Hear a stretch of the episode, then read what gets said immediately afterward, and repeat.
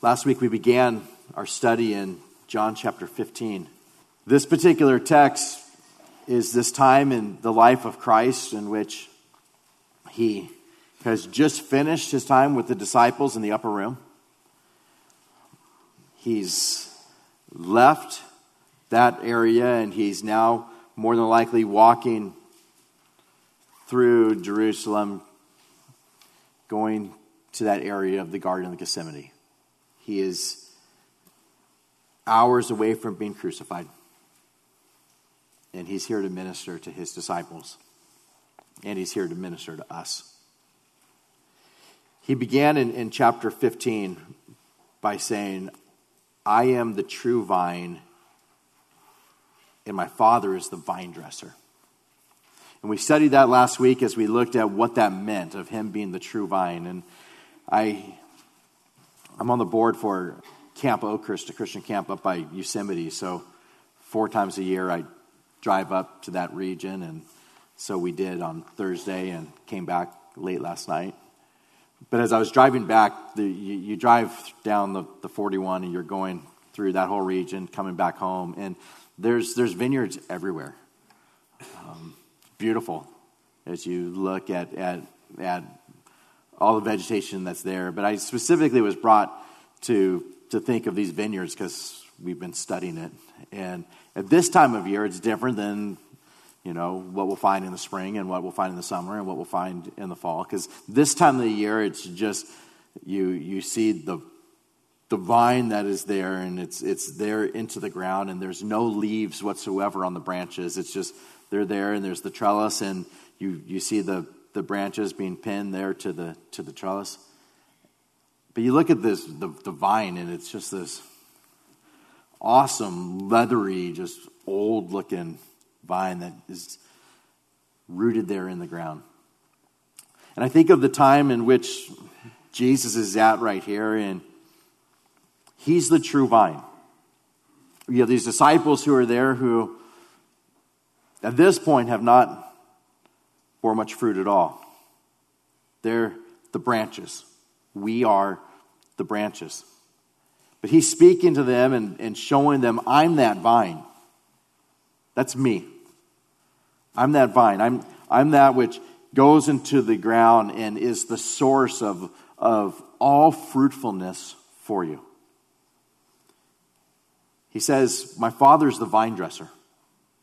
He's the one that's going and he's, he's cutting and pruning and doing what's necessary to make it so that when the harvest comes, it's as fruitful as possible. And we looked at that last week of, as far as just the way in which God prunes us. The kindness of our Heavenly Father being the vine dresser that looks upon our lives and says, You need to be pruned in this area, or you need to be pruned in that area. I'm going to change this in your life and do whatever's necessary to bring you to a place of being as fruitful as you could possibly be an all knowing God that knows everything about us and what He desires for His glory and what He desires for our lives. And He's molding us, conforming us into His image. But He's the one that, when He sees fruit in our lives, it tells us that He prunes us that we might bear more fruit. And so He's doing that. Sometimes it comes in the sweetest of times where He's bringing us to a place of just spending time with Him and in His Word and times of joy in which He's just working in our lives. We were driving up. I, I, just had Jonathan and Natalie with me as we were going up to towards Yosemite, and on the way up, they were asking about different songs and different worship songs and what they mean and and so I told them the story of the hymn, It Is Well With My Soul. And so we, we listened to it over and over again on the way up, and I kind of had Jonathan in control, like, okay, stop it here. And so we just talked about what happened there to um, Horatio Spafford and, and how he had lost his son and how he had lost so much of his business. And he sent his family ahead to England, and his wife and his daughters were going, and, and the boat crashed and the ship crashed, and he gets a telegram back from his wife saying that, that all are lost, that she alone survived, that the daughters had all passed as that ship went down. And from there, just went on to explain to the kids, like, how radical it is that a man that has gone through those things, and I said, like, think about that. Like, think about if we lost our finances and our house and things like that, and then and then we lose one child, and then we lose the other children, and looking at the circumstances that are there, and to just think of the weight of what it is that he is singing, how it is that God can work into someone's life to sing like that in the midst of just incredible pruning that takes place. And so we talked about like when peace like a river attendeth my way and then we stopped and just talked about there's times you guys where life is so good there's times where there's so much peace that's there there's things times in which it just seems so plentiful like things are going as well as they could possibly be going in our lives. And it's in times like that that we should be saying, God, it is well with my soul. We talked about what that would have meant to say, it is well with my soul. And then the next line says, um, when sorrows like sea billows roll. And then we started talking about that. What is it to live and have sorrows like sea billows just rolling and just pounding upon us. Whatever my lot thou hast taught me to say, it is well. It is well with my soul. And so we just went through and stopped at every section of verse that, that, that's there and just described to the kids like what that meant. But I look at how that tragedy affected that man, and how the fruit of that came that him, and how many millions of Christians since that time have been radically ministered to by that song. See, he, he, his words just, they're able to glorify God in a different way than the person that has never seen sorrows like sea billows roll. Joni Eareckson Tada, someone who was born in 1949. She's 66 years old right now. But as a teenager, 18 years old, she, she dove into the Chesapeake Bay and broke her neck. And as a result, she became a quadriplegic. And this woman, it's amazing to be able to hear her story and the way in which God took her over those years of rehabilitation and just radically worked in her life. Um, she said, My weakness, that is my quadriplegia, is my greatest asset because it forces me into the arms of Christ every single morning when I get up. Isn't that radical? My, my weakness, being in a place where I can't use my hands, I can't use my legs, being in a place where I, I can't do any of that, it is it's my greatest asset because it forces me into the arms of Christ every single morning when I get up. I abide with Him. I'm found in Him. There's fellowship with Him, there's a dependence upon Him. During those years of rehab, she learned to paint with her mouth using a paintbrush and painted just incredible artwork, as well as wrote over 40 books in these years produced musical albums as well, spoken all over the world. And the Lord used her greatest weakness to cause the most incredible fruit to come forth out of her life. The pruning that took place was something that none of us would want, right? We, we would prefer, God, can you prune us in a different manner, in a different way? But our vine dresser, our Heavenly Father, knew exactly what He was going to do in her life. The way that she would exalt His sovereignty. Someone who has an accident in, w- in which it's devastating. And yet she's able to say things, and it has such authority as she does it. She said, Nothing is a surprise to God. Nothing is set back to his is a setback to his plans. Nothing can thwart his purposes, and nothing is beyond his control. His sovereignty is absolute. Everything that happens is uniquely ordained by God. Sovereignty is a weighty thing to ascribe to the nature and character of God. Yet, if he were not sovereign, he would not be God. The Bible is clear that God is in control of everything that happens. And the authority in which a woman who is a quadriplegic and has been since 18 years old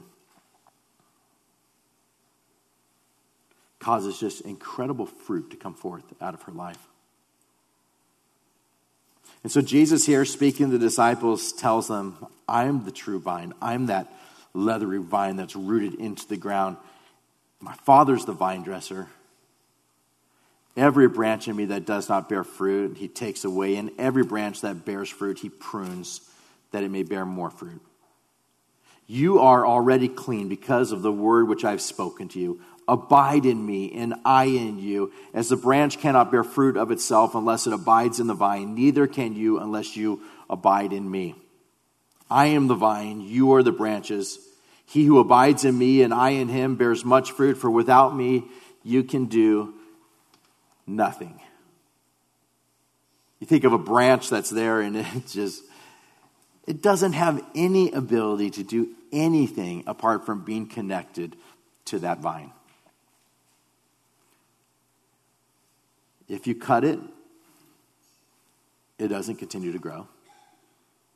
You could cut it and stick it into the ground. You can water it well. Still, no ability to produce fruit. It'll just wither away. We, as God's people, are the branches, and we are connected to the vine. And our fruitfulness is totally and completely dependent upon us being in Christ. An unbeliever has no ability to produce fruit in their life that would glorify God. They have the ability to do good things as far as in the world's eyes. They have the ability to do all kinds of different things, but not produce fruit that glorifies God and is for his kingdom. They have no ability to do it. You must be in the vine, and apart from him, we can do nothing. And so, Jesus continues on and says, If anyone does not abide in me, he's cast out as a branch and is withered, and they gather them and throw them into the fire, and they are burned. If you abide in me and my words abide in you, you will ask what you desire, and it shall be done for you. By this, and this is the text that we'll be getting at for this morning. By this, my Father is glorified that you bear much fruit, and so you will be my disciples. By this, my Father is glorified. This is what glorifies my Father, that you bear much fruit. Each and every one of us here in this room as believers. This is how God is glorified. This is how the Father is glorified. That you, as a teenager, or you in your retirement years, you as a mom or a dad, or you in the business world, or you in whatever place God has you right now, in times of trial or in times of plenty, that you would bear much fruit that you would have fruit just coming forth out of your lives in ways that are just radical in blessing all those that are around and bringing glory and honor to his name. That's how the Father is glorified, that you bear much fruit. So you will be my disciples. Um, It is not saying that, that if, you, if you bear fruit, then you're my disciple. But you bearing fruit, it proves that you are his disciple. It reveals that, that you are in him, that you are found in the vine because there's fruit coming forth out of your life. If there is no fruit that's coming out of your life, he's saying you're not connected to the vine. Being a Christian means that you are in him, you are in the vine, and there's fruit that's going to come forth out of your lives. But our desire is not just a little bit of fruit coming out of our lives. Our desire is for there to be much fruit in our lives. Much fruit. The need, the desire for us to have much fruit come out of our lives is directly related to us abiding in Him and finding ourselves totally and completely dependent upon Him. I think of those with the the most incredible fruit out of their lives. Let's just take the Apostle Paul. Incredible fruit coming out of his life. He's been th- through many trials, pruned in all kinds of different ways. But he's established churches and he's written a huge portion of the New Testament. And he's been used by God in just incredible ways for the gospel to go forward. But, but what does he say after, after he sees all the fruit that comes out of his life? After you picture this vine that is there and the branch is coming forth, and here's Paul, he's this branch, and there's just fruit everywhere coming forth out of his life. He responds by saying, But by the grace of God, I am what I am.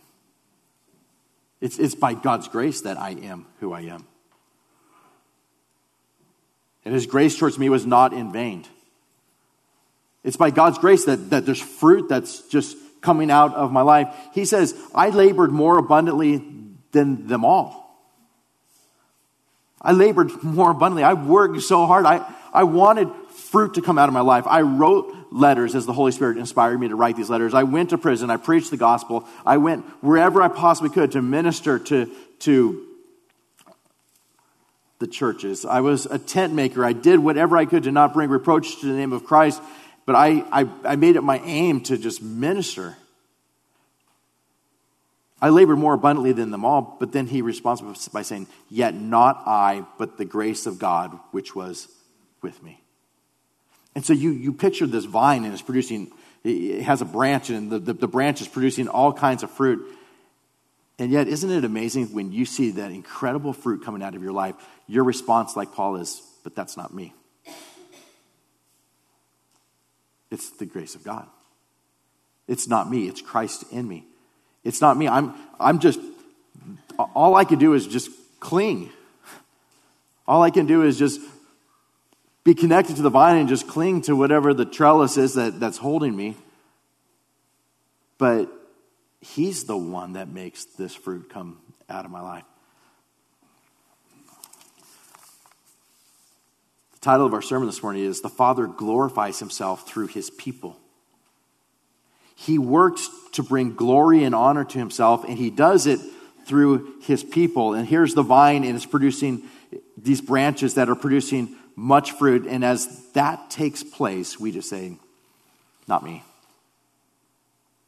Not me. It's Him, it's Christ. He's the one that's doing this work in my life. He's the one that's causing this to come forth. He's the one that's glorifying Himself through me. I, I'm, just, I'm just the branch. He's the vine, He's the source of it all. So Jesus says, This is how my Father's glorified, that you bear much fruit. We depend on Him and we watch him work in just incredible ways. Paul prays for the church, and he says this in Philippians 1 9. And this I pray, that your love may abound still more and more in knowledge and all discernment, that you may approve the things that are excellent, that you may be sincere and without offense till the day of Christ, that you may be filled with the fruits of righteousness which are by Jesus Christ. So his prayer is I just want fruit to come out of your lives. I want fruit of righteousness to come out of your lives, which are by the vine. It's by Jesus Christ to the glory and praise of God. You find it all throughout Scripture. Bear fruit. May this come forth out of your life, but may the praise and the glory go to Christ. He's the vine, He's the one that does the work in your life.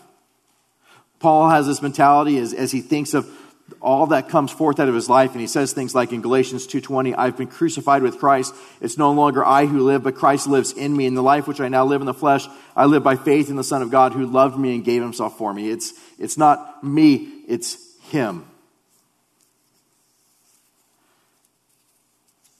And so we pray god cause fruit to come forth out of my life. May i just abide in you and may you prune me and may you work so that there's just fruit everywhere coming out of my life. That I'm able to proclaim the gospel.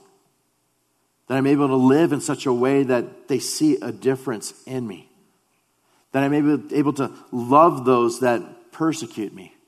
That I might be able to forgive as you've forgiven me. That I might be able to stir up the gifts that you've given me for the purpose of building up the body. That I might be able to pray for those that are in need and pray for those who need you. That I might be living a life of, of using the gifts that you've given me for the purpose of your kingdom and for your glory and for your honor. May I use the resources that you've given me for the purpose of your kingdom. What might exalt you most in this life? Having a mentality that's just, I just want to glorify Him. I want to, to please Him. I want people to see how much He is treasured in my life, regardless of my circumstances. If, if, if I'm being pruned and things are difficult, may I respond in such a way that they see that He is more precious than anything that this world has to offer. May those that are around us see that we treasure Him above all things. May there be great fruit that comes out of our life as He's glorified. In verse 9, he says, As the Father loved me, I also have loved you. Abide in my love. Now, what an amazing verse that is, isn't it? Jesus, Son of God, as the Father loved me, I also have loved you. The same way that the Father loves the Son, Jesus is saying that is the exact same way in which I love you. The Father loves the Son with an everlasting, immeasurable, unchanging, joyful, wholehearted, intelligent, pure, and perfect love. He loves the Son like that. And the same love in which the Father loves the Son, Christ loves us.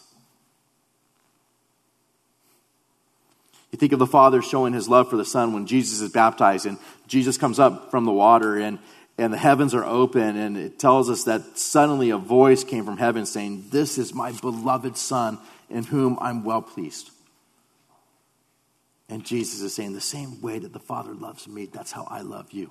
The exact same love that he has for me, that's the love that I have for you. Paul says, For I'm persuaded that neither death, nor life, nor angels, nor principalities, nor powers, nor things present, nor things to come, nor height, nor depth, nor any other created thing shall be able to separate us from the love of God which is in Christ Jesus our Lord. He is the same yesterday, today, and forever, and He will love us with the same love that the Father has loved the Son for all eternity. There's times in which we as, as, as people, we just want to feel loved. We just want to be loved. You look at your circumstances, and things may not be going the way that you would want them to go. And yet, to be in a place of just knowing, I am loved. I am loved with the same love that the Father, God the Father, has for God the Son. That's how I'm loved. Every moment of every day, and it will be like that for all eternity. When God is there in the final hours of his life prior to going to the cross, his message to the disciples is You are loved in the same way that the Father loves me, the Son. And Jesus clearly and perfectly knew that the, the love that the Father had for the Son, didn't he? For all eternity, he was able to be in perfect unity with the triune God to know the incredible love that his father had for him. And now he's saying to his disciples, I love you guys with that exact same love. So, abide in my love. Abide there. Stay there. Rest there. Find yourself to be so safe in the loving arms of your Savior. Depend upon that unfailing love. His love for us is that which should be the fuel that drives us to loving Him more and more each and every day. His love for us is not based on our performance, but it's based upon His grace. He didn't love us because we were lovable, but rather, when we were yet sinners, He loved us, even died for us. He loves us. Rest there, stay there. Find yourself just having incredible joy as far as I'm loved by the same love that the Father loves the Son. It cannot be improved upon. It's immeasurable. It is absolutely perfect. It doesn't ever fade away. It's everlasting. And I can just find myself so safe there and finding myself so satisfied there that I just, it fuels me to serve Him. I pray that it would. Peter denied Christ three times, and yet he knew that Christ loved him. Even after falling into just terrible sin, he knew that Christ loved him. He speaks to the churches and he says, You are a chosen generation, a royal priesthood, a holy nation, his own special people, that you may proclaim the praises of him who called you out of darkness into his marvelous light. You once were not a people, but you are now the people of God. You had not obtained mercy, but now you've obtained mercy. And he later on says, So cast all of your care upon him because he cares for you. Just cast all of your cares upon him. He loves you. He loves you with the same love that the Father loves the Son. That's how Christ loves you. So just cast your cares upon him. You are in a place of just abiding in the love of Christ for you.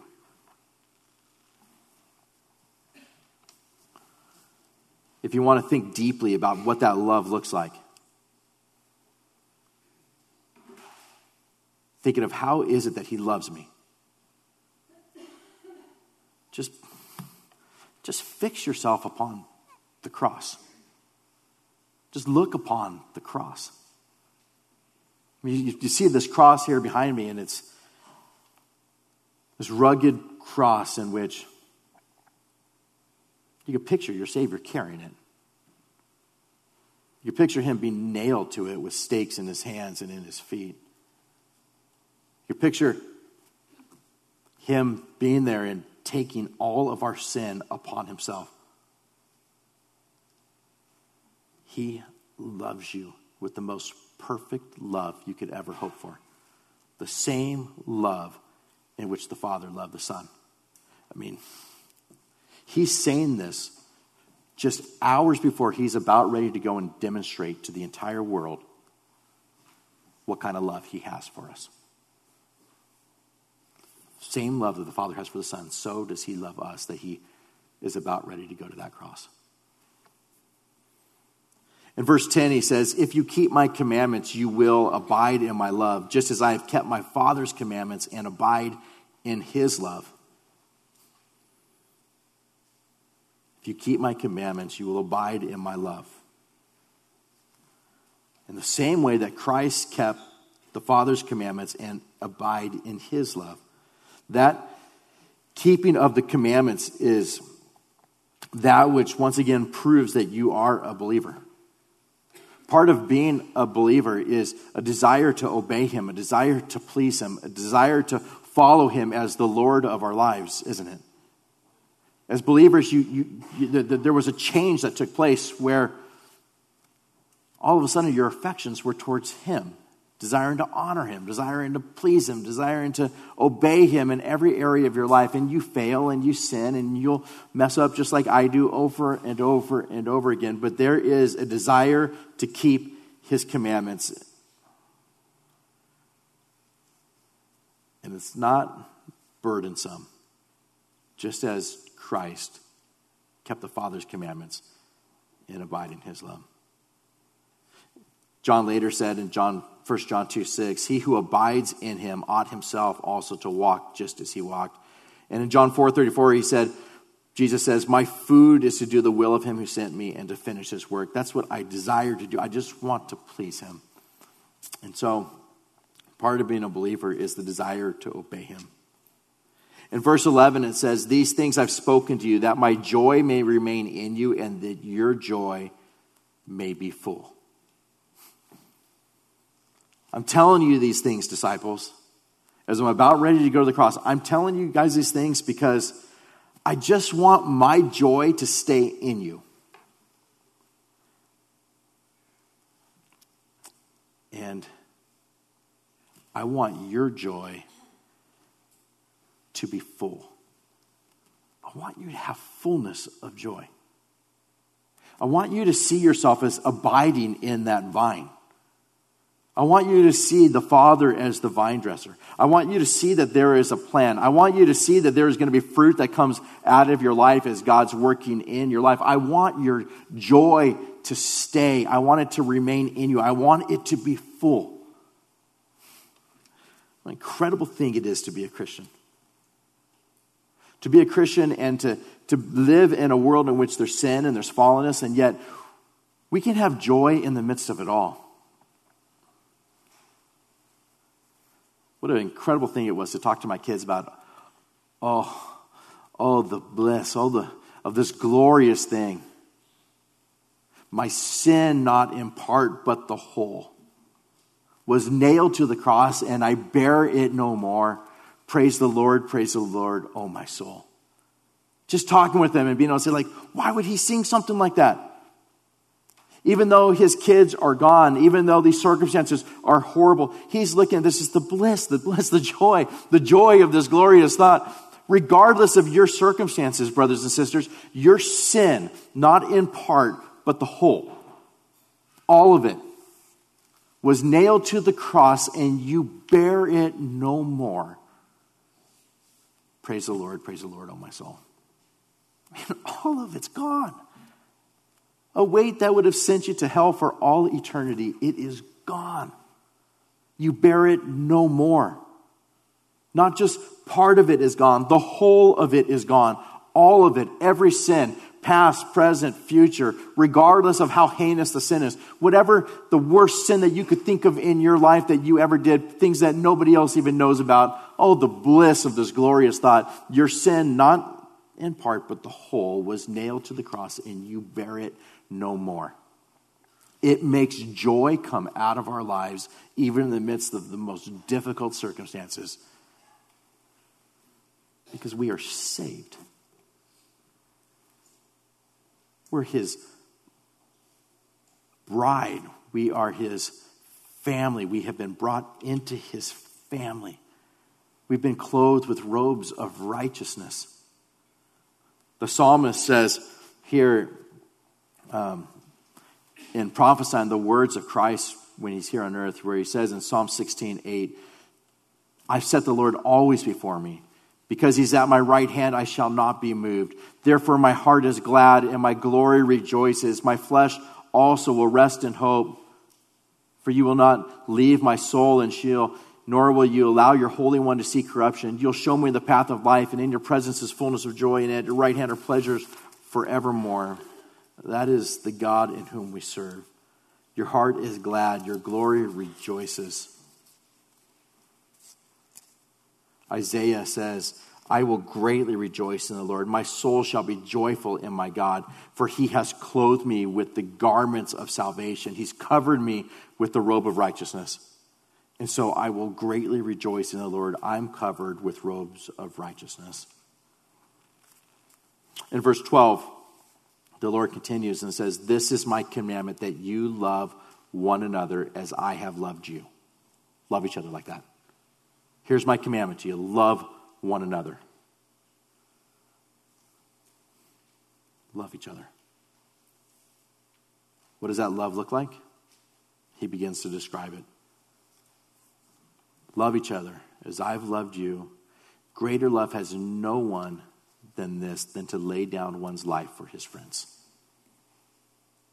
Love each other.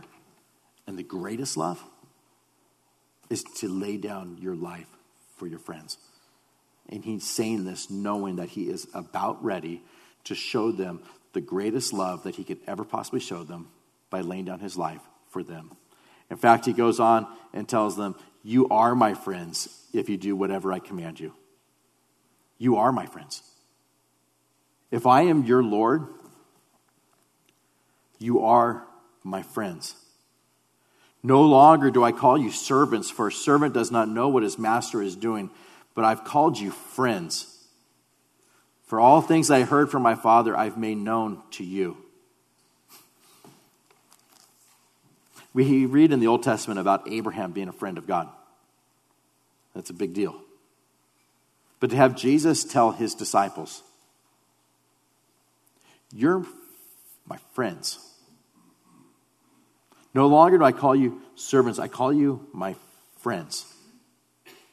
There's this work that's taking place in which I have united you to me in such a way that we are friends. Now, it's not friendship in the way in which, like, he's our buddy. Notice, you are, my friends, if you do whatever I say. Different than it is between us and being co equals with somebody. He still is our Lord. He still is our God. We are subservient to Him in every way, but there is a relationship that is there in which He's showing us the way that He loves us and saying, like, you sinners that were dead in your sins and trespasses, that were not desiring any kind of relationship with me, who are running away from me, who loved the things of this world, loved unrighteousness, loved all the things of darkness, hated the light. I call you my friends. I'm making you my friends. I'm making it so there is a relationship there that is just the sweetest relationship that you could ever imagine. In verse 16, he goes on to show us even more so his love for us and the way in which he loves us. You did not choose me, but I chose you and appointed you that you should go and bear fruit, and that your fruit should remain. That whatever you ask the Father in my name, he will give you. You want to know the kind of love Jesus is saying that I have for you? You didn't choose me. I chose you. You weren't the one that was initiating this. I was the one that initiated it. You weren't the one that had the soft heart that just desired me. You had a heart of stone. I had to change your heart to a heart of flesh before you would do that. You weren't the one that saw my beauty and wanted to run after me. You were blind and you were fixed upon just wickedness, and yet I made you able to see. I drew you by the sweetness of my Holy Spirit. I am the one that did that. You didn't choose me, but I chose you, and I appointed you that you should go and bear fruit. That's the way in which He loves us. That's the kindness in which He shows towards us. This is my commandment that you love one another as I've loved you. And then he begins to be able to just to go through and say, You're there's no greater love than to lay down your life for your friends. I call you my friends. I chose you. You didn't choose me, I chose you. This is the way in which I love you. And then he finishes by saying, These things I command you that you love one another. Love each other. What incredible fuel that is for us as a, the body of Christ here this morning. You look around this church, the saints that are here junior high kids, high school kids, college kids, young adults, young married couples, older married couples, people in their 40s, people in their 50s, people in their 60s, people in their 70s, 80s, maybe 90s. I don't know. Maybe you feel like you're in your 90s all different ages, all different people, all different walks of life, and Jesus is just saying, like, love each other. Love each other. Bear fruit. Have fruit come out of your lives. Much fruit. God's glorified by it. Love each other the way that I've loved you. Here's your motivation for it. I died for you I call you my friends. I chose you. When you didn't want anything to do with me, I chose you. I worked in you. I did it. I, I loved you with the perfect love, the most perfect love that you could ever be loved with. I laid down my life for you and I chose you. So love each other. May that just motivate us to be the most incredibly loving church. Love each other. Find ways to love each other. Find ways to minister to each other. Find ways to build each other up. Find ways to pray for each other and disciple one another and to make it so that we are used by Almighty God to just bear much fruit. We've appointed, we've been appointed for that. And he is glorified through that. What an incredible God we serve. Taking them to the point right before he goes to the cross of just saying, This is how I love you. This is where your strength comes from. This is how you're going to bear fruit. Abide in me, and I in you. You can't do anything apart from me. I've demonstrated love towards you in the most perfect way. So now love each other that way. I've appointed you to bear fruit. Now go and bear fruit.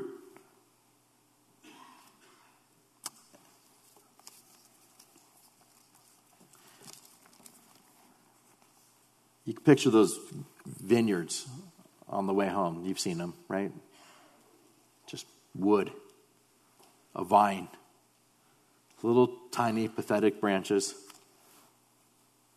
that are there tied to a wire, but they've been pruned by the vine dresser.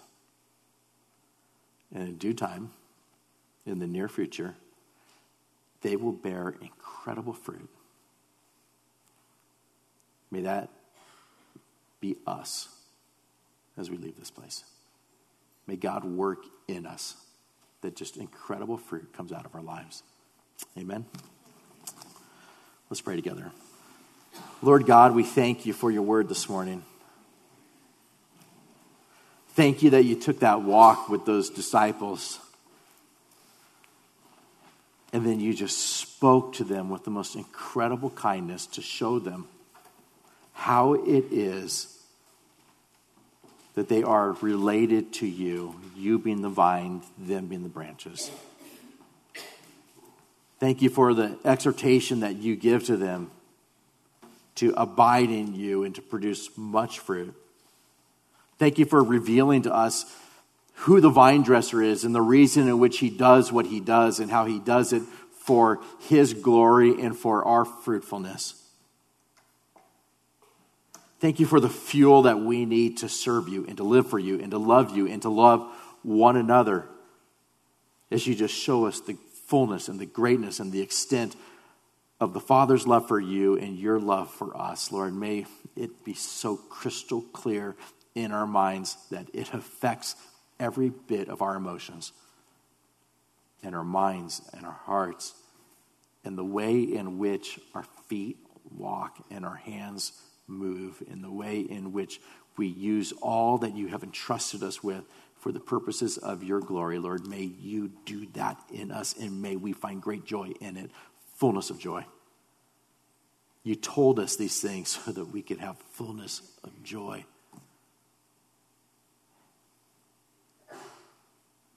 May we go hard after that this day and the days to follow. May we want to just find fullness of joy in you and in glorifying you and having fruit come out of our lives as we abide in you. May that, may that bring just incredible joy to each and every heart here this morning. Lord, we're so thankful for the way in which you've loved us and for your precious word. May we now sing with all that is within us. In Jesus' name, amen.